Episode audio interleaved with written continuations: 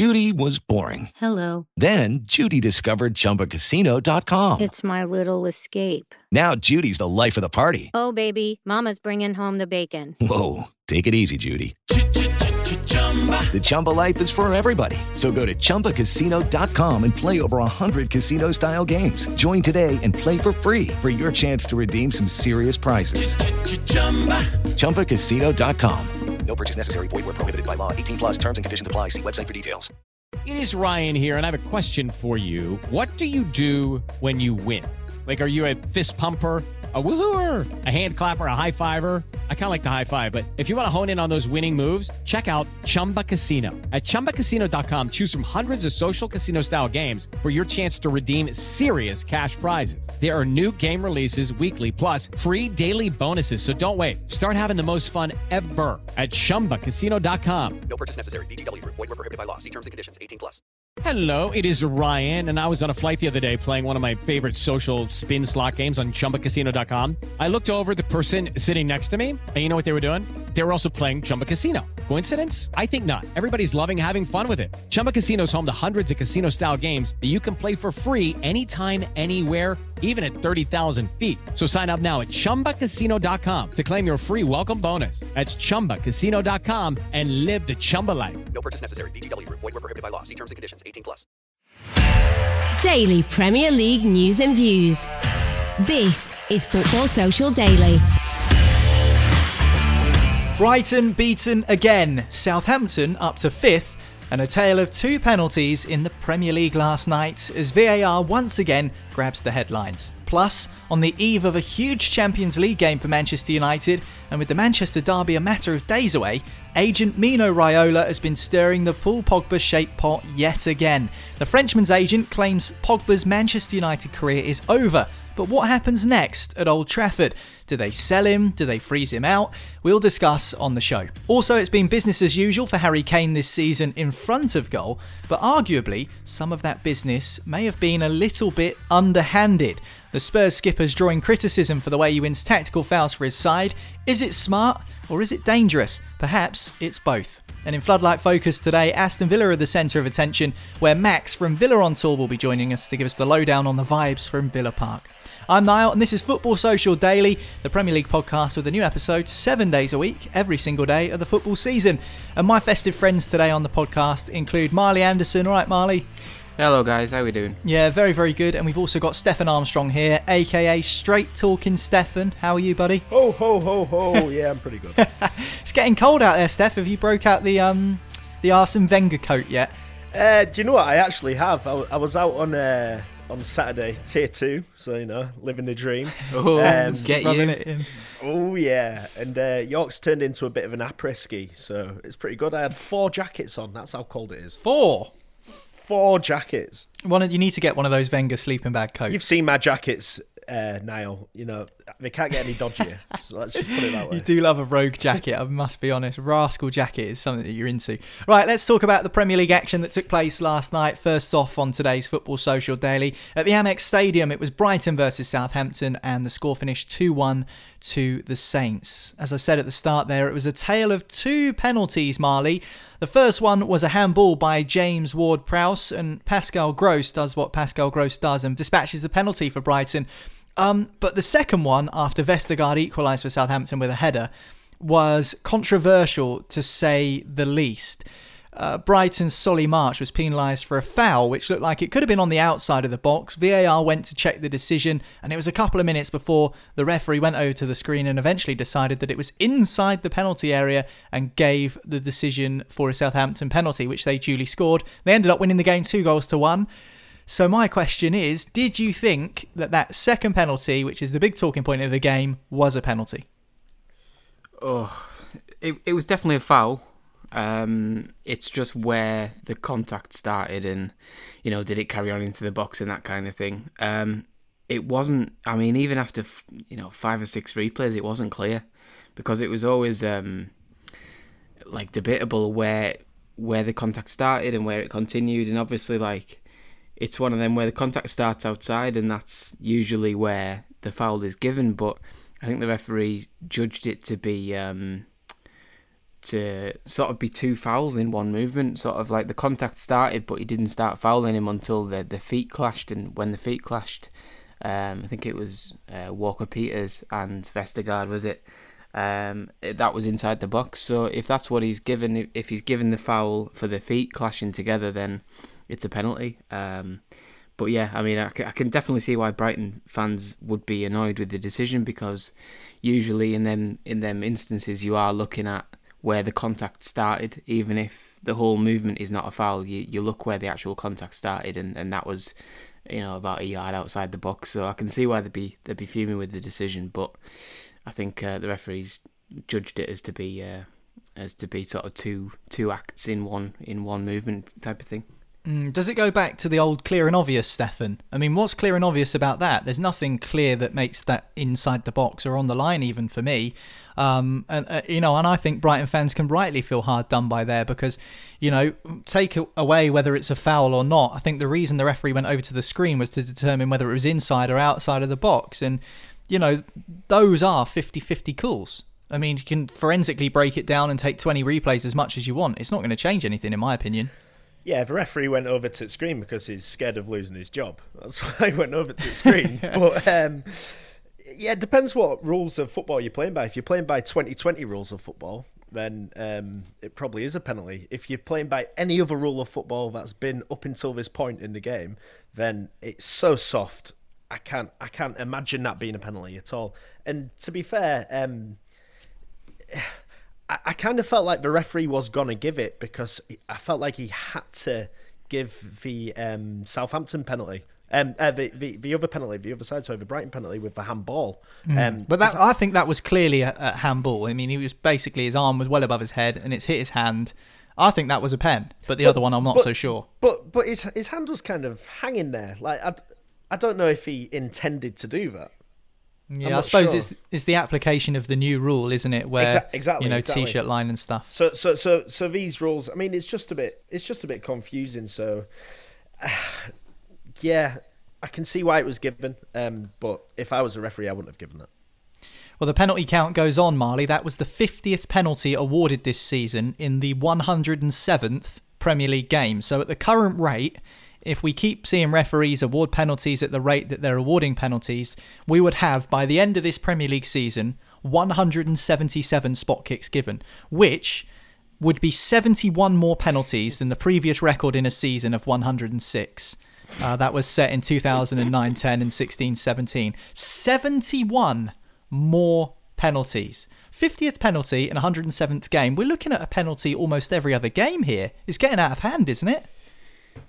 Yeah, but them's the rules, isn't it? Isn't it? I think it's one of them where you um you reap what you sow. If you're gonna put a rule in like that that's hard to avoid, um you you're gonna have to live with it. I think goalkeepers are, are probably spending two days a week studying everybody's penalties because um, they know they're, they're quite likely to face one. Um, you know, Ings got one last night. Who uh, who else scored? Was it Gross? Wasn't it for, for Brighton? And it's it's one of them things where these are the rules you've put in, and that's you've got to decide at some point whether you're happy with this many penalties. Um, it's probably good from a neutral point of view, but if you're conceding, you know, so many penalties, I think there might be a bit of pushback from the clubs um, towards the league to say, you know, come on, this is this mm. is hmm. stupid to have. What was it? Nearly 200 penalties we're on course for, or something like that. 177. Oh, 177 penalties, man. That's, I mean, that's the fact that it's 71 penalties more yeah. than the previous record is yeah. remarkable. I feel sorry for all these old strikers who have got these um, goal, goal, goal, scoring records and that. They're, they're going to go out window. Don't Alan say Shearer that, must be yeah. kicking himself. Marley's going to say Shearer would have scored 500 if, if VAR was in the game. He probably um, would. He probably would He'd have probably got right. a few more sentings off as well. Absolutely.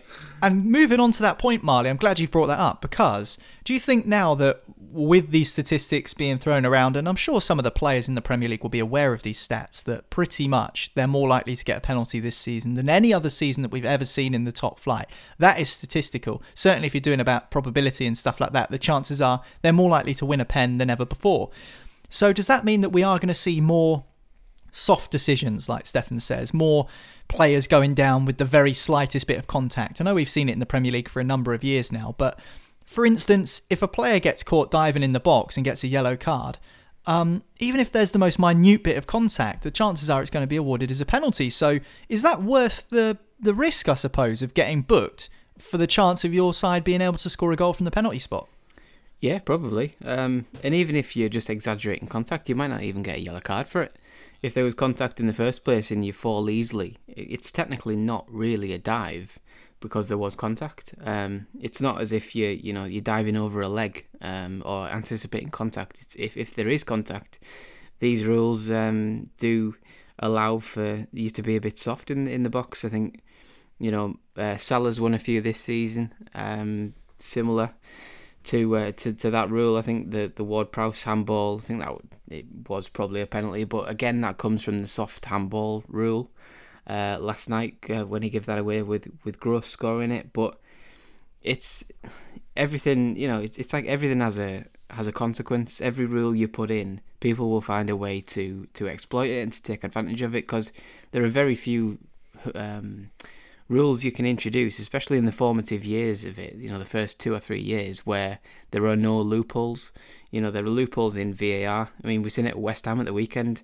VAR couldn't work out whether the uh, the ball went out for for Henderson's kick up the pitch for Man United and they scored from it. And, and, you know, every replay said it clearly went out, but VAR couldn't sort that. So there's a little loophole uh, there. There's loopholes in the offside rule. And the penalty rule is the same because it, it does allow for strikers to go down easily or attackers to go down easily. And they will be looking at that. And it's it's not necessarily wrong. It's just a bit of gamesmanship that um, that you can bring into the game. And you know, if you've got the opportunity to do so, and the the financial margins are so, um, you know, the financial risk is so rewarding, and that if you get it right, you you know, you could earn your club, what is it, 1.3 million pound a place or something like that. So you know, you basically you're taking a chance if you're diving and and uh, or making most of some contact in the box, and you finish, you know, tenth instead of eleventh. That's 1.3 million pounds for your club, or a yellow card if you get it wrong. Like it's it's a risk worth taking. Yeah, well, Marley says gamesmanship, Stefan. Sean Dyche last season, the Burnley manager, said that he knows of no other sport, apart from football, which doesn't punish players for diving. It's basically saying that if you get a yellow card for diving, you're allowed to cheat once a game and get away with it. Um, do you think diving's cheating or do you think it's gamesmanship?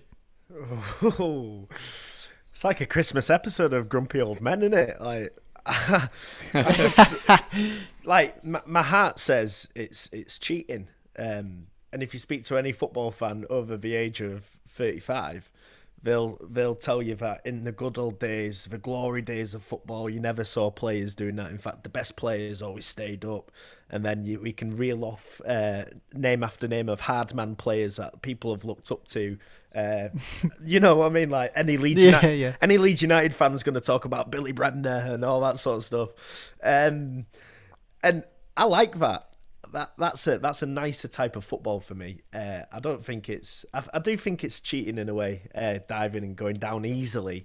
But as as Marley's just said there, if the game's set up to it, if if you've got a chance to go down and you don't, your manager's not going to be happy, are they? So it's it's it's a catch twenty two. Um, I, it can be solved by changing many rules of football uh, at the top level, um, and and that will solve it. But it just won't happen. It's an interesting debate which we'll carry on later on in the podcast when we talk about Harry Kane, who's been drawing some attention for the way he plays the game uh, over the last few weeks. So we'll talk about that a bit later. But focusing back on the game, did finish 2 1 to Southampton. Um, can Brighton feel hard done by not only because of that penalty decision, Marley, but they did look sharper to me. Um, and it feels like they know now that they do need to take their chances because the Premier League is ruthless. It's cutthroat in that sense. If you don't take your chances, you're going to get punished.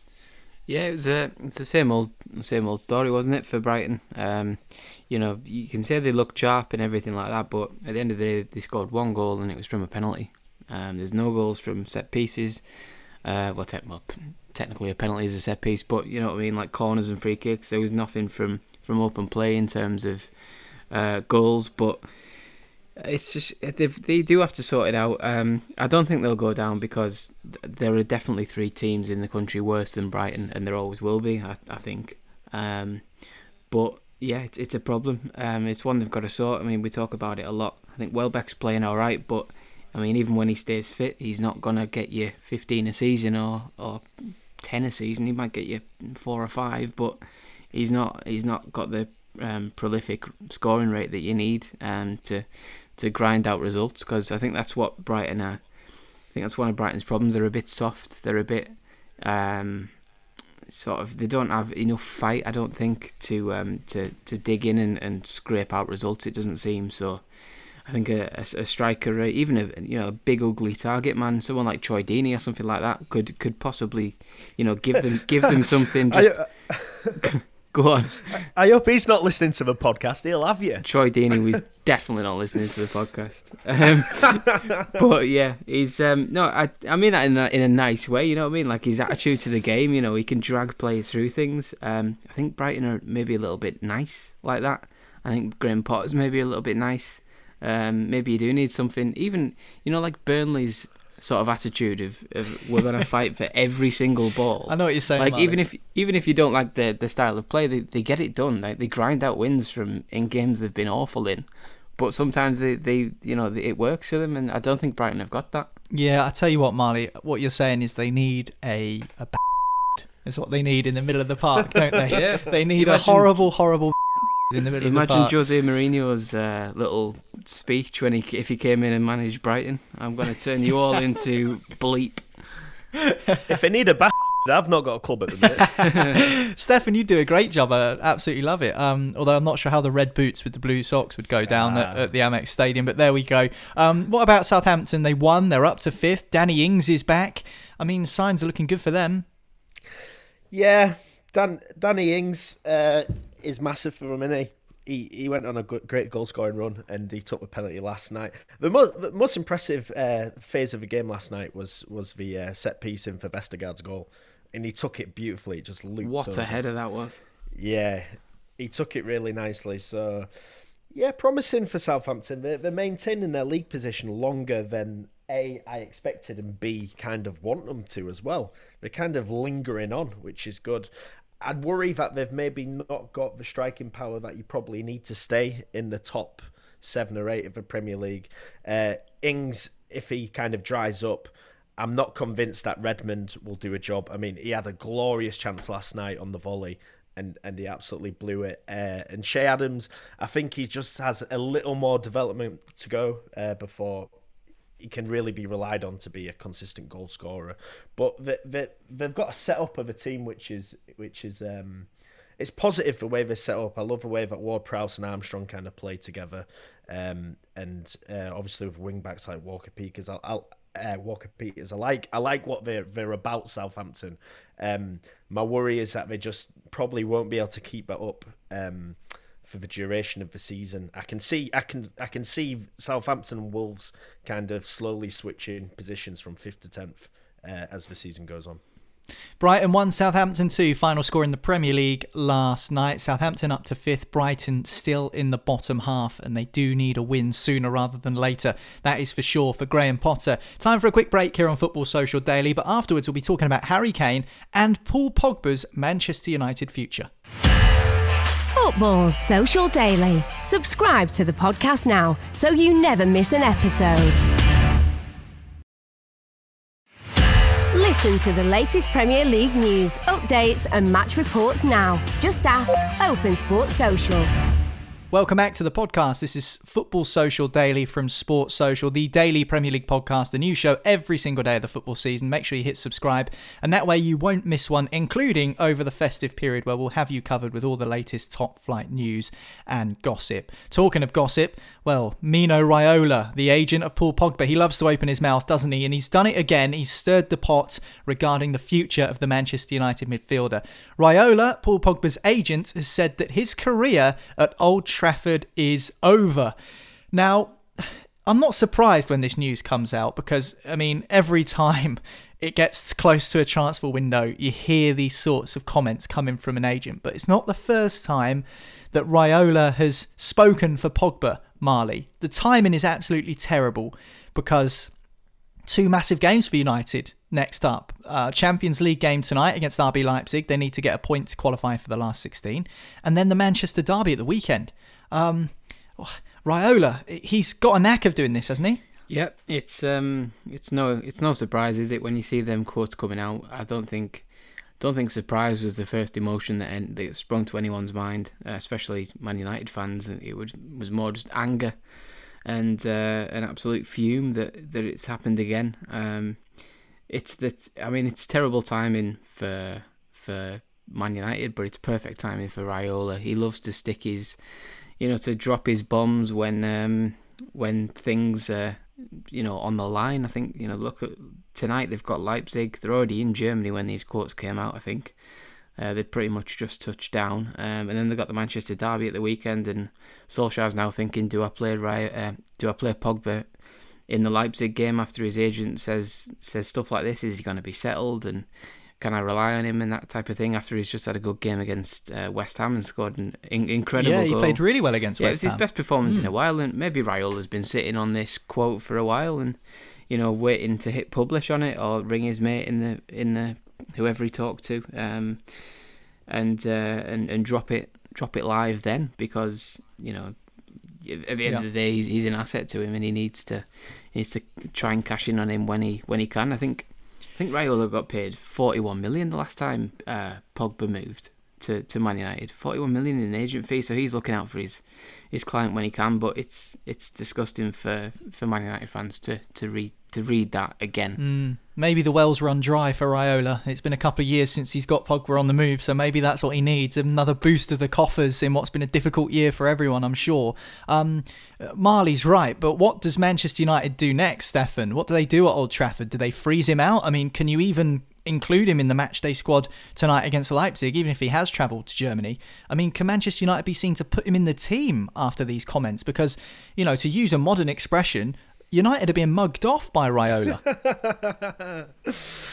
I reckon Raiola's just trying to wind up Gary Neville. I think he was just a bit bored and thought, I know, he's, he's just a troll. That's all he is. It's, it's, it's harmless. And I think far too much is being made of this. Um, Pogba, Pogba will continue to play for Manchester United. I, I don't know where I don't know where he could go. Um, like the the only the only kind of obvious thing, uh, the link that everybody brings up is Real Madrid. But one, once Zidane's out the door, that that will close. Well, I, So I tell you what, that's- Raiola's been speaking to Tuttosport in Italy, and this is his quote, Stefan. Maybe Juventus could be Pogba's next club. Why not? The relationship between Paul Juventus and former teammates is excellent, but with the COVID impact, many clubs can't sign him. For sure, it's time to leave Manchester United. so basically, he's just built the bridge He's again between United selling Pogba back to Juventus. Oh, he, just wants a payday. I, hon- honestly, like I, I think it's pretty boring. This this uh, story. Um, It is, you're right. it, just it just goes on and on, uh, and it, I don't even really think it's a story anymore. I think it's just the character of Mino Raiola. It's it's fine, whatever. I, But what do United do, Stefan? do they do they axe Pogba? Do they freeze him out? Do no, they not they- let him play until January and try and sell him? I mean, because the club keep getting made a fool of in this situation, and it's bad PR for Manchester United, a club who have notoriously been very shielded with the way that they're represented in the media. And you've got this, you know, fat guy that wears orange spectacles. Coming out uh, and kind of making a fool of Manchester United Football Club and firing shots at the manager Ole Gunnar Solskjaer. So, I mean, surely It's- United have to act whether it's not playing Paul Pogba or just selling him at the earliest opportunity, or Paul Pogba has to act and sack Raiola for making these comments. Surely Pogba would have known that his agent was going to come out with this.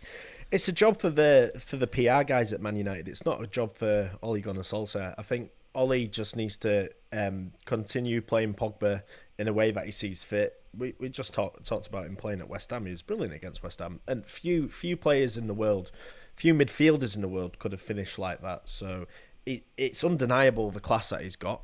So that's not an issue. The issue, the only issue that Ole Gunnar Solskjaer has is a way of finding.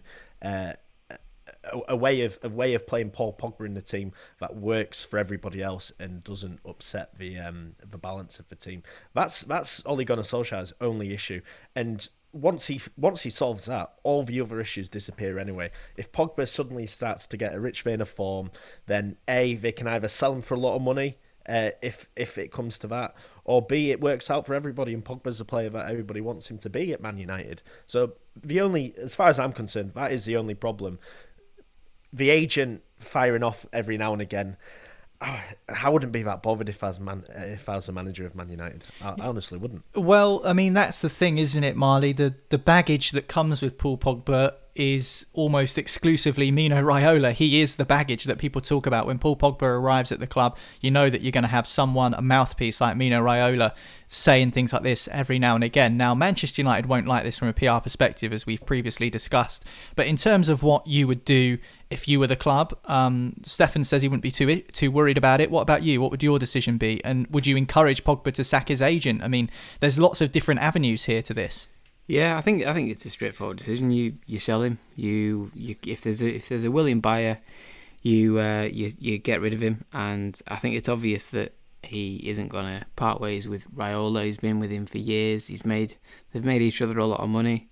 Um, from that perspective, there's not much need to sack him. I don't think he'll be that bothered. At the end of the day, if you want to leave a club, you you get your agent to to uh, to do these things and it's not the right way to go about things, especially publicly. But um, it is what it is, and you've got to, you know, you've got to get out of the club somewhere if you if you want to. So he's chose this avenue, which is gonna, you know, see him labelled as a, a, flop in England for the rest of his career, no matter what he goes on to do. People will say, well, he could never do it in England, so um, that'll always be a little mark against him. But um, he's made that decision. I think I think in the end, I, I can see him going to PSG. He he seems like a PSG type of player to me.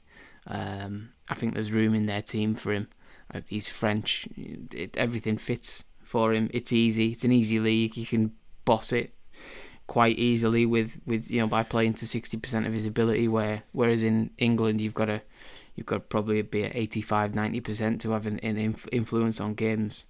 Um, most weeks, especially. So okay, so so Jamie Carragher last night on TV said that he's the most overrated player he thinks he's ever seen. Stefan's already nailed his colours to the mast and thinks that he can be no, absolutely quality on his day, which I think we all agree with. But would you go along with Carragher there, Marley, and say that he is the most overrated player that you can think of?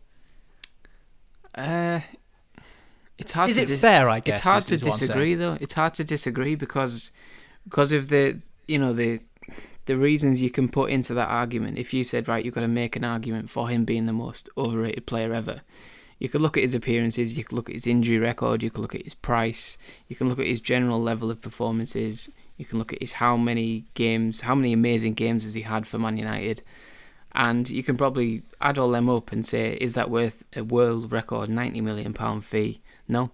Um, and other players might be overrated, but they never cost ninety million quid. You never, they, you know, the the bank was never broken for them. So, you know, I, I heard Carragher say last night, and he was just, you know, he, he, was right. I think, you know, it's hard to it's hard to make a case for anyone else when when he cost that much money.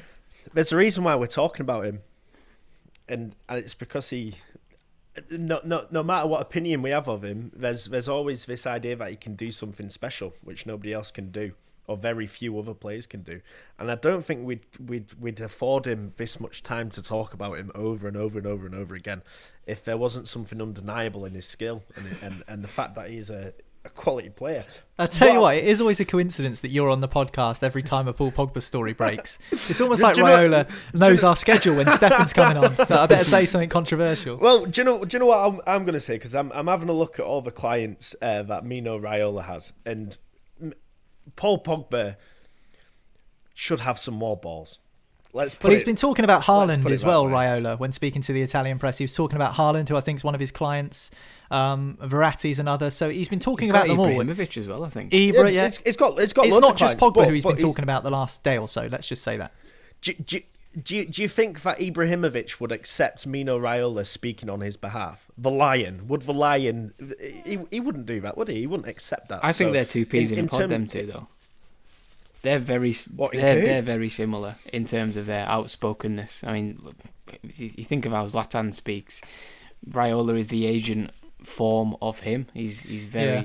Zlatan doesn't care about anything, yeah. does he? he? he? went and bought the Swedish club, who are the rivals of the club he first played for, and then yeah. they tore they tore his statue down, didn't they, outside the ground? So I don't think Zlatan really cares, um, and I don't think Raiola does either. I think it's just purely business for him. Yeah, I mean, his business is getting boring.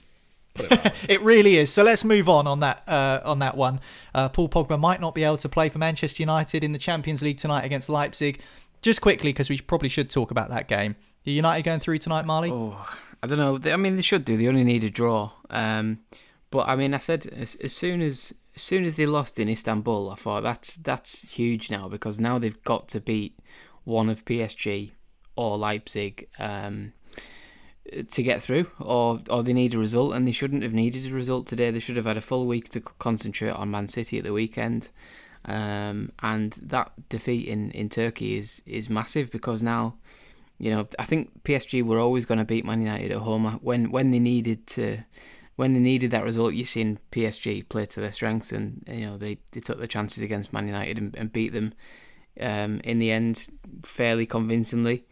Um, but yeah, Leipzig Leipzig are a tough tough team on their own patch. I mean they'll be they'll be stinging from losing five 0 to um, to Man U at Old Trafford, and it'll be a really tough game. But I can see I can see it being a few goals in it. I think it could be easily a two two or a three two.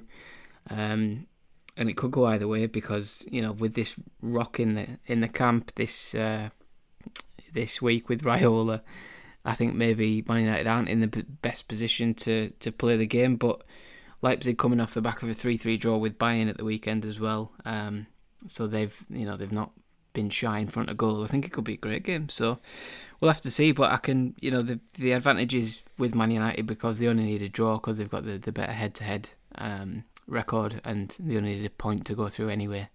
So we'll uh, we'll have to see. But I can see I can see anything happening. Honestly, tonight I could see Leipzig winning comfortably. I could see Man United grinding out a win.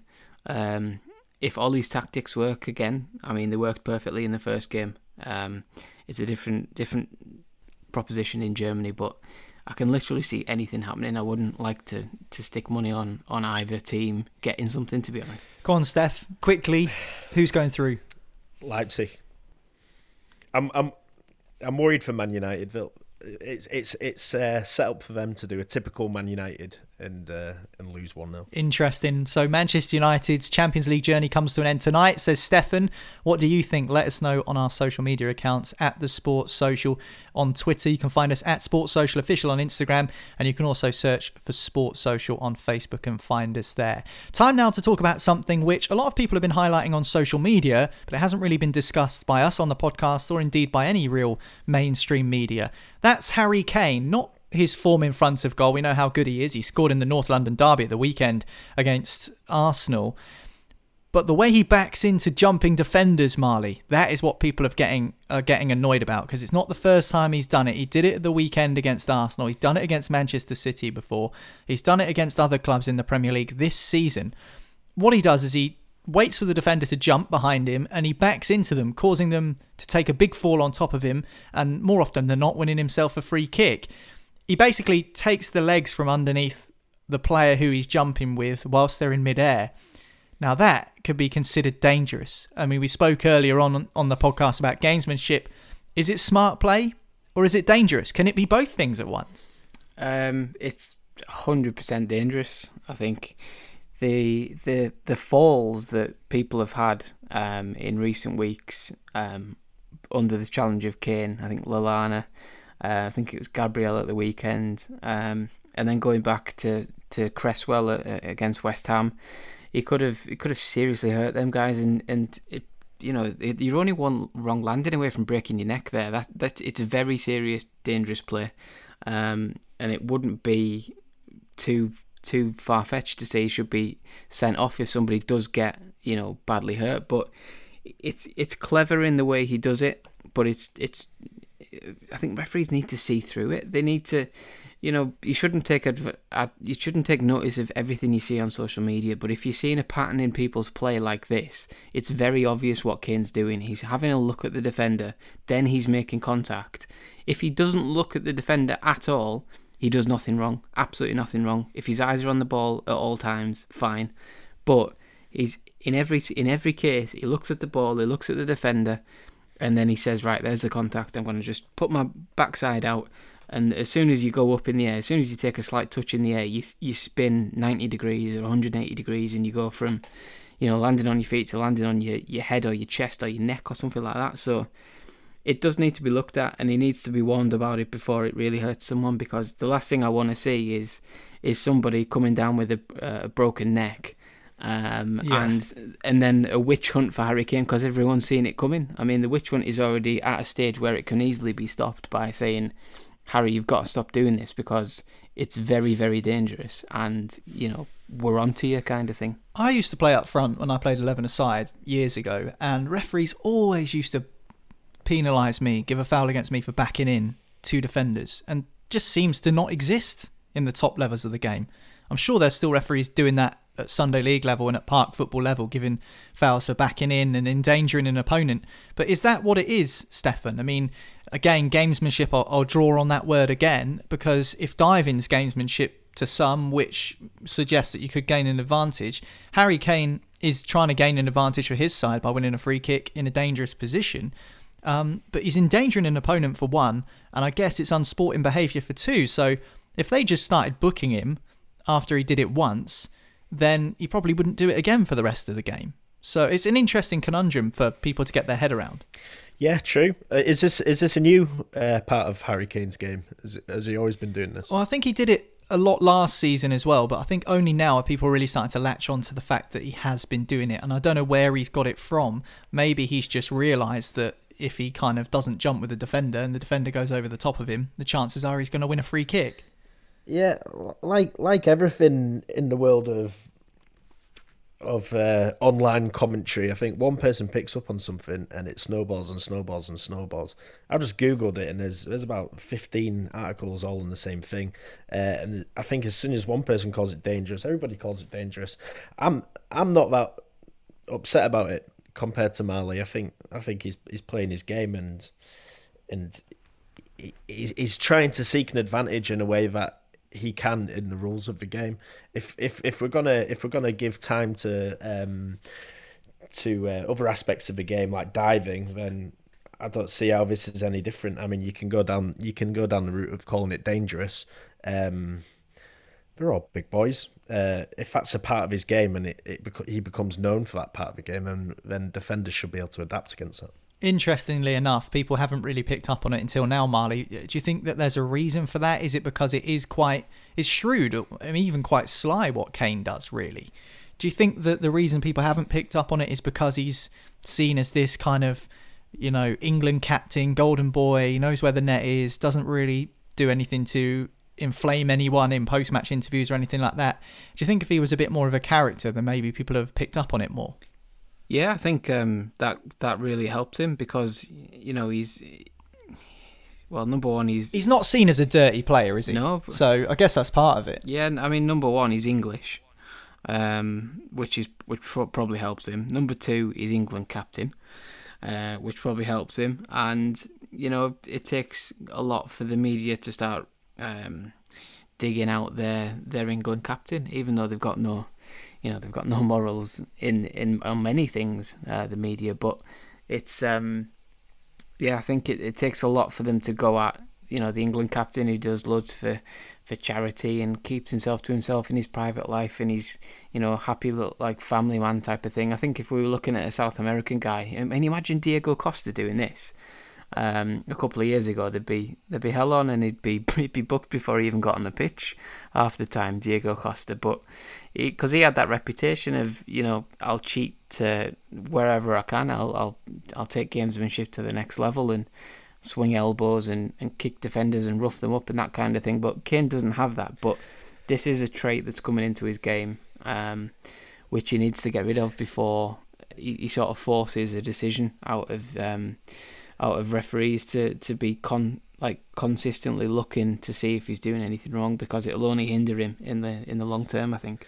For me, that's part of the character of football, though. I, I don't want to see eleven identical players on, on the pitch. All it, it's it feels robotic. I like the idea that there's certain players who've got certain moral standards and other players who have got different ones. Kind of makes it quite interesting as a viewer. That's that's part of the entertainment and part of the spectacle of it. Um, it just feels too soft to me. Otherwise, um, it's it's not that's that's not the kind of football which which I've bought into uh, my whole life. Yeah, You but- know what I mean, it feels a bit it feels a bit tame. But hitting people in the air, like to compare this to another sport, you are not allowed in rugby to tackle a man out of the air. You get sent off for that in rugby. So it's it's obvious how dangerous it is dangerous it is because you've got a big man coming down from six or seven foot, well, eight or nine foot in the air, and it can be it, it can No be really control. dangerous because yeah, mm. you you're out of control because you ha- you can't get your legs down to break your fall or, or your arms. If you take a, a slight touch in the air, you're getting you're gonna spin and you're gonna potentially land on you know your shoulder, your neck, the back of your head, that kind of thing, and you'll end up with you know, it'll end up impacting the game negatively in a way because no one will want to go up for a header anymore Yeah. if, if you let it continue. So But yeah, but we know what football's like. We know what football's like. Football's reactive and not proactive. It will take someone to fall over Harry Kane and break their arm before anyone changes anything and before referees start paying attention. I mean, it makes you wonder whether referees have social media. I guess they're not allowed, but surely they have private accounts and they see this stuff. Because I mean, it's it's baffling eh, that that you know the referees aren't wised up to it. I mean, this must be happening not just from Kane, but Yeah. from loads of players. All, all I know is that if, if, if you're a if you're a centre back, there's not worse than marking an horrible striker. Whether that's Harry Kane, uh, Diego Costa, Craig Bellamy, they've all got different types of horribleness, and it's effective. It's part of football. Um, yeah, you can go down the dangerous route, but it's, I think it's part of football. Mm, Well, we'll wait and see what happens there with that situation, but certainly something that is being noticed about the game play of Harry Kane. Anyway, Tottenham, of course, top of the Premier League at this moment in time. Manchester United have a big Champions League game tonight. Could Aston Villa be in with a Champions League shout come the end of the season? Certainly, Europe might be the target for some of those fans. And joining us for Floodlight Focus next to talk all about his beloved Villa, we've got Max Stokes from Villa on tour. Join us after this. Football's Social Daily. Find more great sport at sport-social.co.uk. To hear the latest Premier League news for your team, just ask Open Sport Social. Welcome back to Football Social Daily. Time now for Floodlight Focus. Aston Villa, the centre of attention today, and joining us from Villa on tour, we got Max Stokes. How you doing, Max? I'm good, mate. Yourself? Yeah, very, very well. Although I'm a bit jealous uh, of Stefan because Stefan is in a tier two area and has been able to have beers this weekend. Whee! Whereas myself and you, Max, are in tier three, respectively. So we've not been able to enjoy the delights of the pub.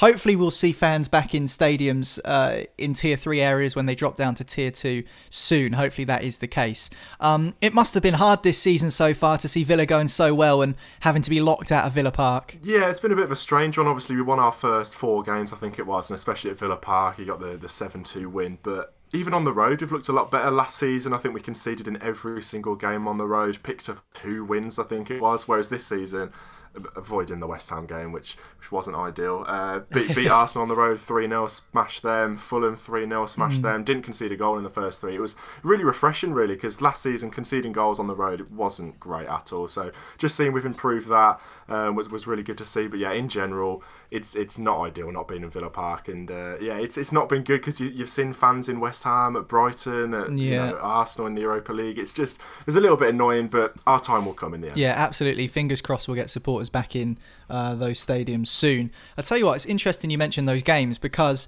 I've seen some narrative from Villa fans on Twitter recently about how they kind of rate their chances for the season.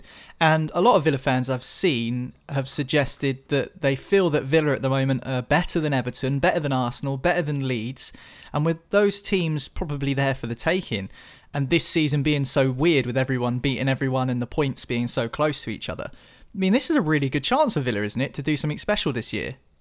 Yeah, definitely. I think we're on par with those teams. Arsenal, I don't know what they're up to. Like they're in transition. that's that's not looking too good. Leeds as well. Who knows what they can be? Anyone can be anyone, like you said. So, uh, you know, at the start of the season, we were going really, really strong, and people were talking about maybe pushing for Europe, but. You've got to be sensible. I'd probably look at mid-table. Look, we came 17th last season and stayed up by one point. I think if you come anywhere near the top 10, 11th, 12th, that's a successful season. But if if you are pushing, you know, eighth or seventh in January, do you make an addition to fully go for Europe? Maybe I think that that would be a good option. Look, I think our squad is good. Um, it's really good.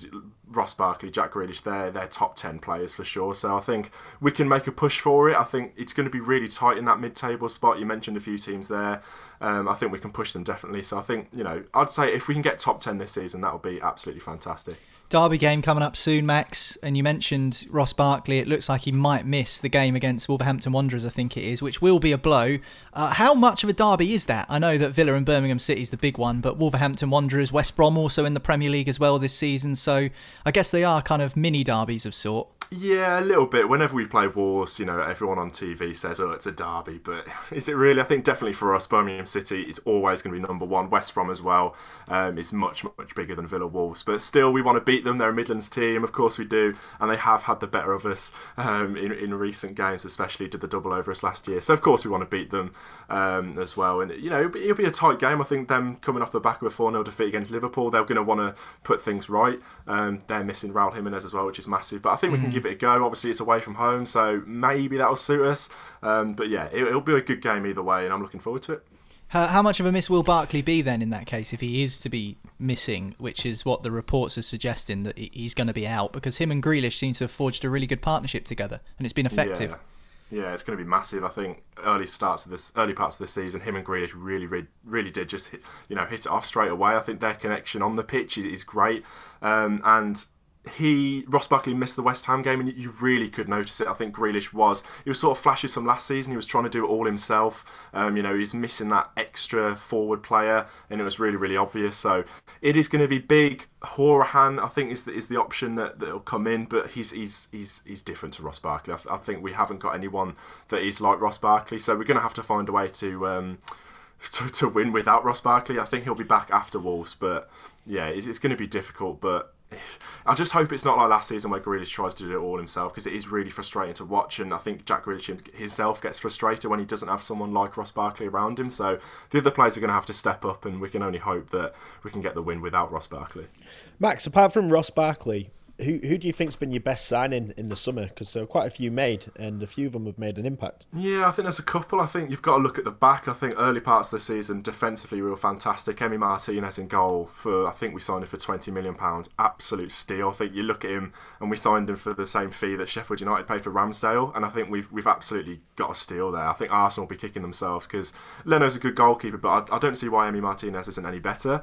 Um, so I think he's he's definitely a, a fantastic sign in the defence. Can just tell was so much more comfortable with a, a really, really good goalkeeper behind them. And I think he's he's definitely in the top five goalkeepers in the league. Big shout, but I think he's definitely up there. Mm. Um, Matty Cash as well at right back coming up from the Championship. I don't think we expected too much of him because come up from the Championship, is he going to hit the ground running? Possibly, but you know, a steady player. But to be fair to him, he's taken to the Premier League like it's like it's nothing. He's been absolutely fantastic. Um, so fair play to them. I think you've, you've got to give it to those two. Um, Ollie Watkins as well scored a few goals, brace against Arsenal, hat trick against Liverpool, but in some games he does go missing. But then again, in the, in the West Ham game, he, he, didn't touch too much of the ball and then scored a goal in the 90th minute, which probably should have stood or at least had a penalty. But yeah, I think Ollie Watkins is is definitely Premier League standard. And he's he's been a really good signing as well. You might have missed uh, this stat, Stefan, but only two players have made 25 plus tackles and 25 plus interceptions in the Premier League this season. One of them's N'Golo Kante, and the other one is Matty Cash. So he has had a really good impact, and I think I'd probably side with Max that Matty Cash has been a really good um, addition to Villa this season. Although I've only just realised, at least I realised last night, that Villa and Everton have the same shirt sponsor. It's taken me four months this season to realise that they're both sponsored by Cazoo, which I did not know. Um, it's a bit of a quirky little trivia. What, what, what is Cazoo?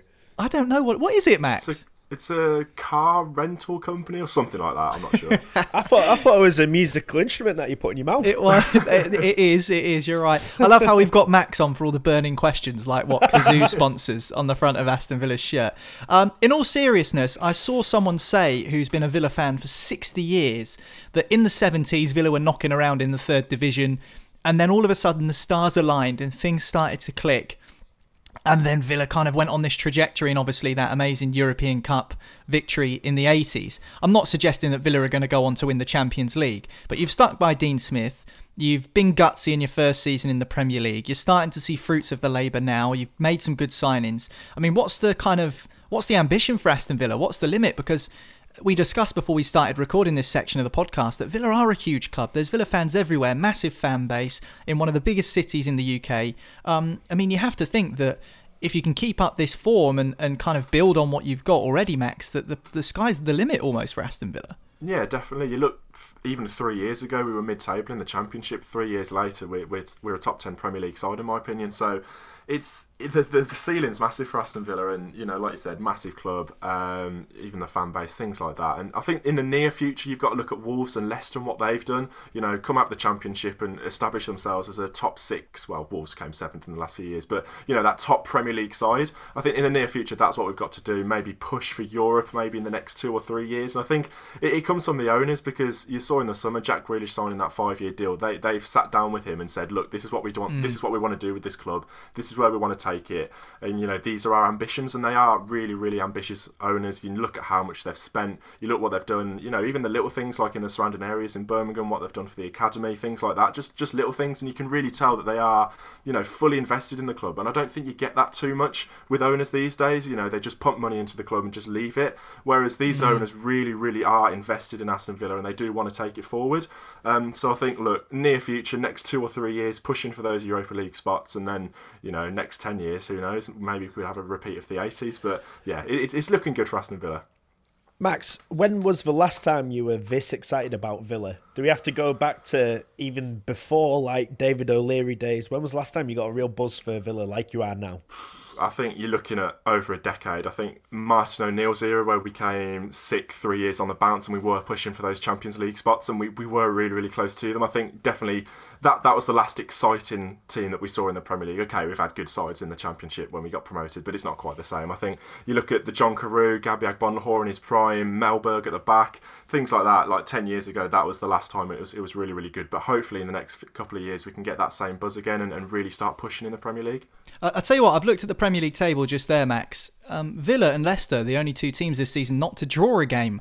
Why do you think that might be? Is there any particular reason for that? Do you think? I mean, you've played nine and you've won five and lost four with with no draws, as I say. Do you think that there's any particular reason for that? No, I think it's a little bit strange. I think we should have drawn a couple of games. You look at that West Ham game. I think we did enough to win that game, but it's just look at the draw. I think you know, in a few games this season, we have been very unlucky. You look at the VAR decision against Brighton at home in the last minute, uh, where we could have equalised from the penalty spot. Well, we probably would have missed because Ollie, Ollie Watkins has missed four of his last six penalties. But yeah, I think I think there's there's an element of luck there, um, and we're, we're, probably due a draw, and I'd, I'd, probably take one on Saturday against Wolves. But yeah, I can't really explain that. It's a bit, a bit of a strange one. And just finally, then, four defeats in your last five games. Uh, the other one was a win, obviously, as we've just discussed.